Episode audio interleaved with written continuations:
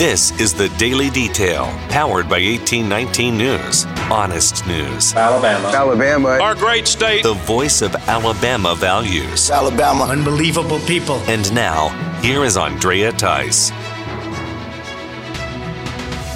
School is approaching in just a few weeks. How much are teachers in Alabama getting paid when it comes to new raises that will go into effect this coming October? Well, eighteen nineteen News reporter Lauren Walsh has compiled that information from the state. Teachers will get at least a four percent pay raise, while some teachers could see as much as twenty-one percent based on their experience and education.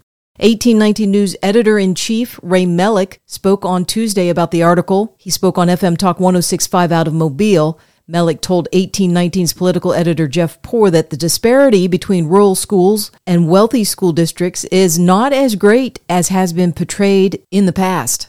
I, I'm not saying that, that this shows that teachers are overpaid. I, I think teachers are worth, you know, everything we can pay them and more. But I do think it kind of puts uh, into perspective for people that the worst average in the state is still fifty thousand dollars, um, which is, you know, that's that's a good salary. And then if you're nationally certified or you have a master's, you're going to get more than that. And and the and the gap between the Mountain Brooks and the Ozark City schools Uh, is, you know, thirteen thousand dollars. A lot of money, but it's not a huge gap. It, and I say that because I think a lot of people, I did some other radio this morning about this, they thought teachers were probably averaging thirty-nine thousand, forty thousand dollars a year because of what we've been told for so many years. So, um, you know, what you do with it, that's up to you. But I do think it was interesting to kind of show people that teachers in this state are well paid. In fact, we know that starting salaries for teachers in Alabama are the highest of any of the southeastern states.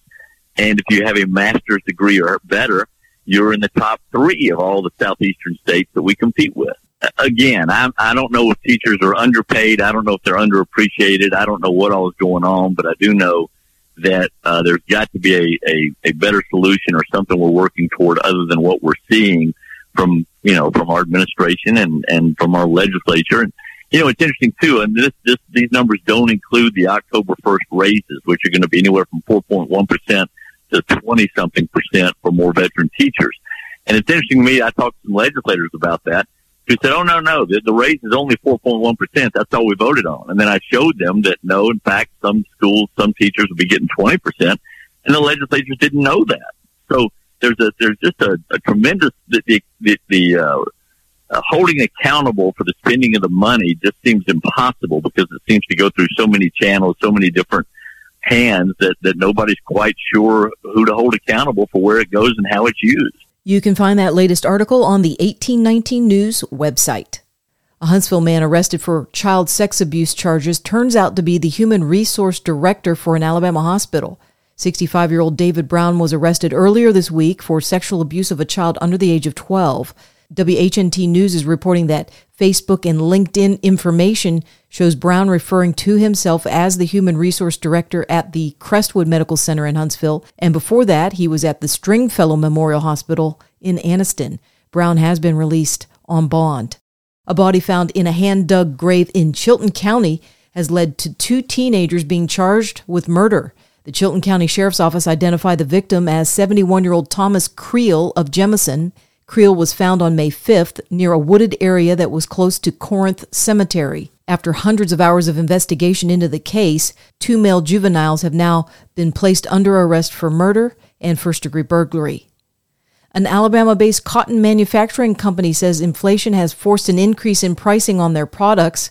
Moulton's Redland Cotton is a vertically integrated textile company here in the state. The co-owners, Mark Yeager and his daughter, Anna Brakefield, recently spoke on Newsmax about the effects of inflation on the U S economy as well as here in Alabama. The most notable increase has been in the raw commodity price of cotton and the price of fuel to freight these goods. Like I mentioned before about the supply chain being broken, so we're we're freighting a lot of goods.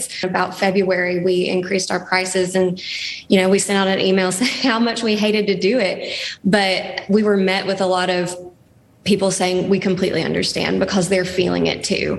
Um, we we always try to be as open and honest and transparent as humanly possible, and and our customers can relate. And if we ever get a price break, we'll pass that on to our customers as well. Um, but we were just at a point where we couldn't yeah. couldn't keep it up anymore without raising those prices. A one hundred two-year-old World War Two veteran in North Alabama has now died. Sherwin Callender had his daughter and granddaughter present while at the Huntsville Veterans Home. Callender was stationed in Pearl Harbor back in nineteen forty-one at the time that Japan launched a massive attack.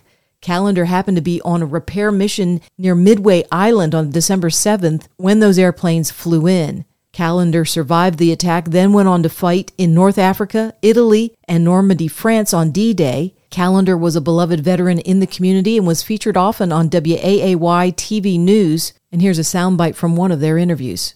I've seen the world all the way through, and the war all the way through, and then I was glad it was over.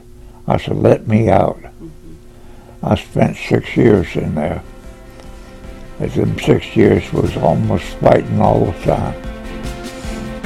For more in-depth stories affecting the state of Alabama, go to eighteen nineteen news dot com.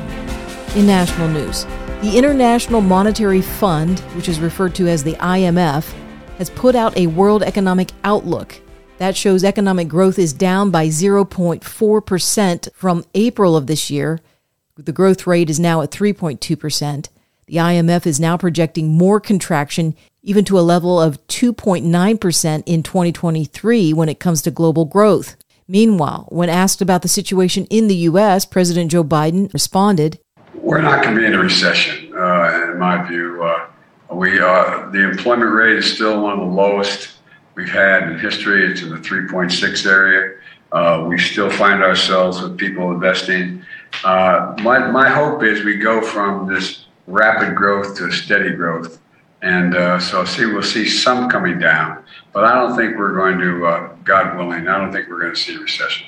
And Chairman of the Federal Reserve Janet Yellen went on N B C News insisting that this is not a recession, despite the fact that there was slowed growth in two consecutive quarters, which in the past has been a criteria used by economists in determining whether it's a recession or not. No, that's not the technical definition. There's a, an organization called the National Bureau of Economic Research that looks at a broad range of data in deciding whether or not there is a recession. And um, most of the data that they look at right now continues to be strong. I will be would be amazed if the N B E R would declare this period to be a recession, right, even if it happens to have two quarters of negative growth. We've got a very got strong labor market. Um, when you're creating uh, almost four hundred thousand jobs a month, that is not a recession. And on the topic of money, the Pelosi's are one step closer to making more of it after the U S Senate has voted sixty-three to thirty-two to advance a two hundred eighty billion dollars bill of federally funded subsidies. Some of that money will go to support more microchip manufacturing by U S companies. This comes after supply chain issues with China has made access to those microchips more difficult, and U S-based manufacturing has decreased in the past three decades. Speaker of the House Nancy Pelosi claims her husband did not have any insider information on that bill when he invested millions of dollars in NVIDIA just a few weeks ago. What are you saying? Uh, over the course of your career, has your husband ever made a stock purchase or sale based on information you received from you? No, absolutely not. Okay. Thank you. Thank you. Paul Pelosi made that investment days before the package was voted on and passed in the U S House and now has been sent on to the Senate. The vote that just happened on this bill is a process vote in order to move the bill to a full vote within the U S Senate. Dozens of Christian leaders are petitioning the U S Senate when it comes to a bill that would legalize homosexual marriage in the nation. The conservative Christian organizations have sent a letter to Senate Minority Leader Mitch McConnell asking him to reject this agenda altogether, since some of the Republican senators have shown a desire to vote for the bill. Some of those signing the letter come from the Alliance Defending Freedom, the Heritage Foundation, Family Research Council, Concerned Women for America, First Liberty Institute, and Liberty Counsel. The letter says that the bill opens the door for the federal government to punish Americans who hold to the traditional belief in marriage, which has existed since time immemorial. They say it also will expose citizens to predatory lawsuits, as well as strip nonprofit organizations of their faith-based categorization, as well as their I R S-designated tax exemption. Senator Chuck Grassley of Iowa says he has evidence from whistleblowers within the Department of Justice that claims the F B I is making widespread efforts to downplay the evidence found on Hunter Biden's laptop computer. Grassley has now written to both the F B I Director Chris Wray and the D O J Attorney General Merrick Garland about these documents that he has seen and read. Grassley says the evidence is highly credible and reveals a scheme from within the F B I to undermine any derogatory information about the president's son Hunter and his activities by suggesting it's political disinformation. Grassley says the two federal agencies are showing a systemic and existential problem and have an obligation to the country to look into these cover-up measures. A judge within the New York State Supreme Court has given a victory to citizens in that state and a loss to the Democrat governor, Kathy Hochul. The state was being sued by a New York attorney, Bobby Ann Cox, for a plan by the governor and the New York Department of Health to place people involuntarily within quarantine camps under an emergency regulation if those persons have an infectious disease and whether or not that person has proof of an illness or not. The judge put a halt to the plan, saying the emergency order is over and cannot be either reissued or made as a permanent policy within the state government. Governor Hochul says she plans to appeal. Cox said her lawsuit is about separating powers between the executive branch of the state government and the state legislature as it makes laws with due process and constitutional rights in mind. Walmart has issued a profit warning this week. When it comes to second quarter operating income, it's going to be lower than expected by thirteen percent. Since that announcement, stocks in the company have plunged. Walmart lost one hundred billion dollars in stock market value during extended trading. Other companies will be updating their investors on their latest quarterly earnings. Companies like McDonald's, Procter and Gamble, and General Motors. A recent Rasmussen poll shows that eighty-three percent of likely voters are most concerned about election integrity as the midterms of twenty twenty-two are only a few months away. seventy-five percent are concerned about election cheating. In this July poll, fifty percent of those Americans believe that election cheating will affect the November midterms. Another Rasmussen poll that was conducted this past May showed that fifty-five percent of likely voters still believe that the outcome of the twenty twenty presidential election was changed through election fraud. You're listening to The Daily Detail from eighteen nineteen News. Be sure and check out eighteen nineteen News podcast with host Brian Dawson and Ray Melick as they talk to Michael Foster, who co-authored the book, It's Good to Be a Man. It really hit me hard when Emily got pregnant with my first son, Hudson. And, you know, when you have children, especially a son as a man, that's when you recognize that you have to hand off to your child something, right? There's like this masculinity. You realize it's got to be transferred. It's like a baton. Yeah. That's why I always tell every, everyone, like, masculinity is eighty percent caught, twenty percent taught, yeah. Right? And that's that's the problem with this. This is our dilemma right now. It's good to be a man. Praise God that it's been a blessing to people, but it's not the solution, right? Yeah. Like, it's a book. It's a podcast. They need to be around other men and and watch and see how actual godly men operate. Because if you don't have a good example of a man, you tend to fall in one of two ditches. One, you can go the effeminate route and take on the mannerisms and strategies of women.